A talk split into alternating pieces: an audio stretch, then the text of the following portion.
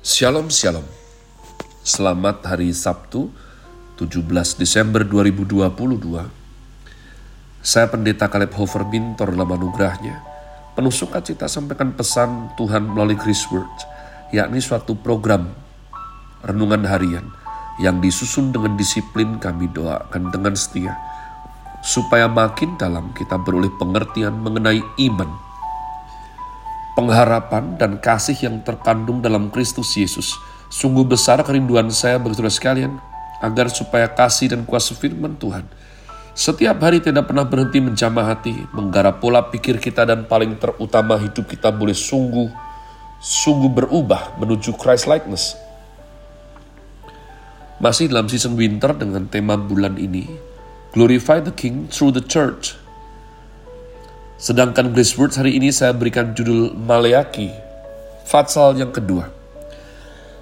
Adapun program ini juga di-broadcast melalui channel KBI Rock Pluit dengan tajuk Podcast with Jesus. Mari bergegas umat Tuhan, kita menuju Maleakhi, Fatsal yang kedua. Murka Tuhan terhadap para imam. Maka sekarang kepada kamulah tertuju perintah ini, hai para imam. Jika kamu tidak mendengarkan, dan jika kamu tidak memberi perhatian untuk menghormati namaku, firman Tuhan semesta alam, maka aku akan mengirimkan kutuk ke antaramu, dan akan membuat berkat-berkatmu menjadi kutuk. Dan aku telah membuatnya menjadi kutuk, sebab kamu ini tidak memperhatikan. Sesungguhnya aku akan mematahkan lenganmu dan akan melemparkan kotoran ke mukamu, yakni kotoran korban dari hari-hari rayamu. Dan orang akan menyeret kamu ke kotoran itu. Maka kamu akan sadar bahwa aku kirimkan perintah ini kepadamu, supaya perjanjianku dengan Lewi tetap dipegang. Firman Tuhan semesta alam. Perjanjianku dengan dia pada satu pihak ialah kehidupan dan sejahtera, dan itu kuberikan kepadanya. Pada pihak lain ketakutan, dan ia takut kepadaku dan gentar terhadap namaku. Pengajaran yang benar ada dalam mulutnya, dan kecurangan tidak terdapat pada bibirnya. Dalam damai sejahtera dan kejujuran ia mengikuti aku, dan banyak orang dibuatnya berbalik daripada kesalahan. Sebab bibir seorang imam memelihara pengetahuan, dan orang mencari pengajaran dari mulutnya, sebab dialah utusan Tuhan semesta alam. Tetapi kamu ini menyimpang dari jalan. Kamu membuat banyak orang tergelincir dengan pengajaranmu. Kamu merusakkan perjanjian dengan Lewi, firman Tuhan semesta alam. Maka aku pun akan membuat kamu hina dan rendah bagi seluruh umat ini, oleh karena kamu tidak mengikuti jalan yang kutunjukkan, tetapi memandang bulu dalam pengajaranmu. Ayat 10, Tuhan memarahi Israel karena kawin campur dan perceraian. Bukankah kita sekalian mempunyai satu Bapa? Bukankah satu Allah menciptakan kita? Lalu mengapa kita berkhianat satu sama lain, dan dengan demikian menajiskan perjanjian nenek moyang kita? Yehuda berkhianat. Dan perbuatan keji dilakukan di Israel dan di Yerusalem. Sebab Yehuda telah menajiskan tempat kudus yang dikasihi Tuhan, dan telah menjadi suami anak perempuan Allah asing. Biarlah Tuhan melenyapkan dari kemah-kemah Yakub segenap keturunan orang yang berbuat demikian, sekalipun ia membawa persembahan kepada Tuhan semesta alam. Dan inilah yang kedua yang kamu lakukan. Kamu menutupi mesbah Tuhan dengan air mata, dengan tangisan dan rintihan, oleh karena ia tidak lagi berpaling kepada persembahan, dan tidak berkenan menerimanya dari tanganmu. Dan kamu bertanya, oleh karena apa? Oleh sebab Tuhan telah menjadi saksi antara engkau dan istri masa mudamu, yang kepadanya engkau telah tidak setia. Padahal dialah teman sekutumu dan istri seperjanjianmu. Bukankah Allah yang esa menjadikan mereka daging dan roh? Dan apakah yang dikehendaki kesatuan itu? Keturunan ilahi. Jadi jagalah dirimu. Dan janganlah orang tidak setia terhadap istri dari masa mudanya. Sebab aku membenci perceraian, firman Tuhan Allah Israel. Juga orang yang menutupi pakaiannya dengan kekerasan, firman Tuhan semesta alam. Maka jagalah dirimu dan janganlah berkhianat. Ayat 17, Tuhan datang untuk menghukum. Kamu menyusahi Tuhan dengan perkataanmu, tetapi kamu berkata, dengan cara bagaimanakah kami menyusahi Dia? Dengan cara kamu menyangka, setiap orang yang berbuat jahat adalah baik di mata Tuhan. Kepada orang-orang demikian Ia berkenan, atau jika tidak, di manakah Allah yang menghukum? Haleluya. Umat Tuhan yang baru dibentuk kembali.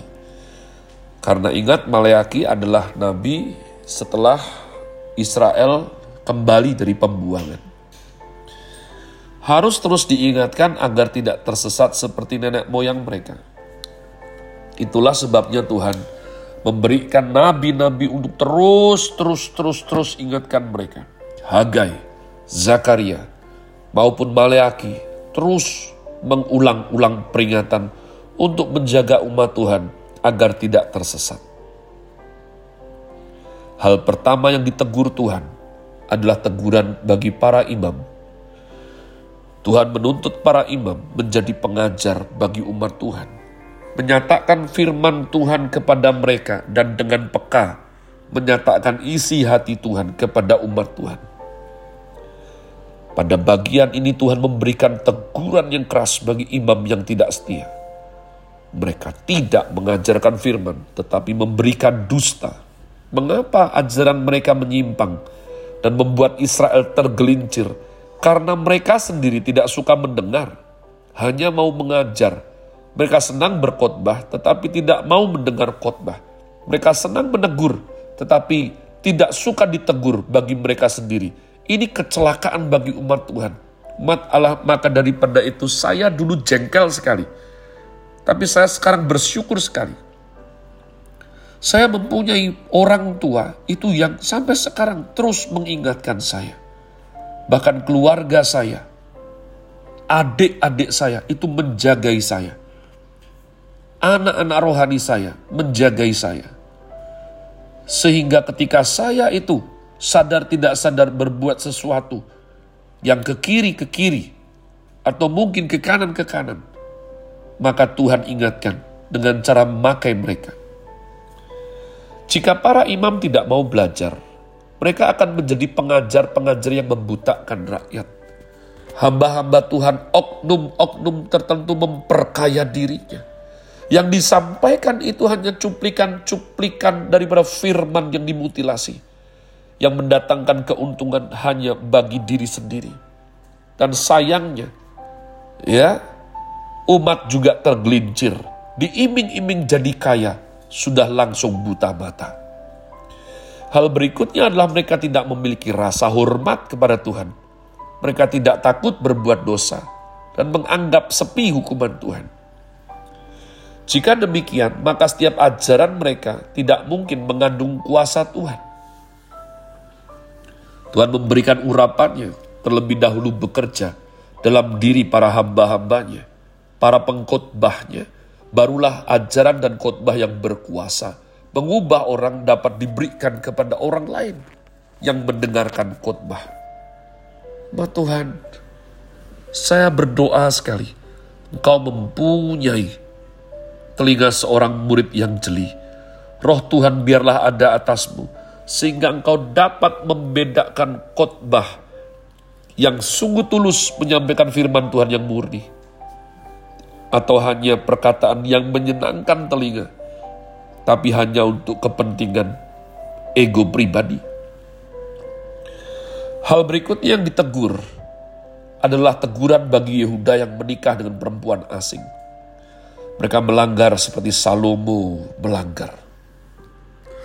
Pertobatan mereka tidak akan Tuhan terima, ya, kecuali mereka membereskan daripada hubungan dengan perempuan-perempuan asing tersebut. Keberdosaan ini menunjukkan bahwa mereka lebih memilih hawa nafsu mereka ketimbang taat dengan Tuhan. Mereka terpikat oleh seseorang karena kecantikan yang memuaskan hasrat mereka. Tapi mereka tidak pernah merasa bahwa iman dan kesalehan adalah sesuatu yang memikat hati mereka.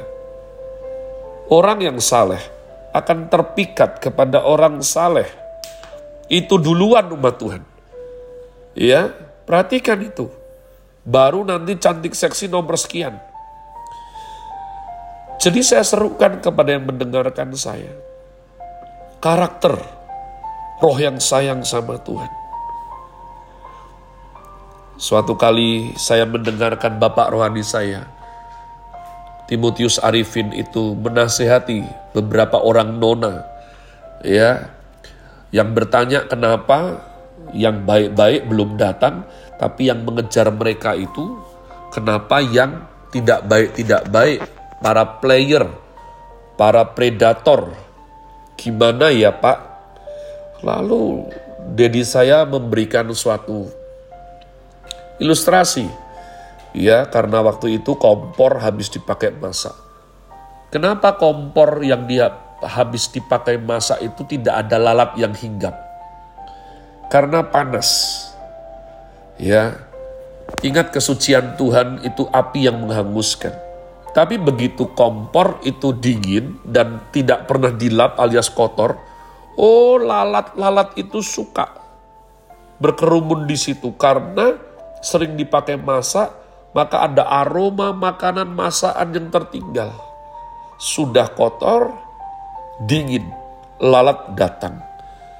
Jadi beliau sampaikan bahwa kamu harus menyala-nyala dengan api Roh Kudus. Karena umat Tuhan, orang yang sayang sama Tuhan akan saling mengenali satu sama lain. Dan Tuhan itu setia. Mereka yang sungguh hati mengasihinya akan dituntun jalan-jalannya. Saya akan lanjutkan 2 hari ke depan. Have a nice day. Tuhan Yesus memberkati saudara sekalian. Sola. Grazie.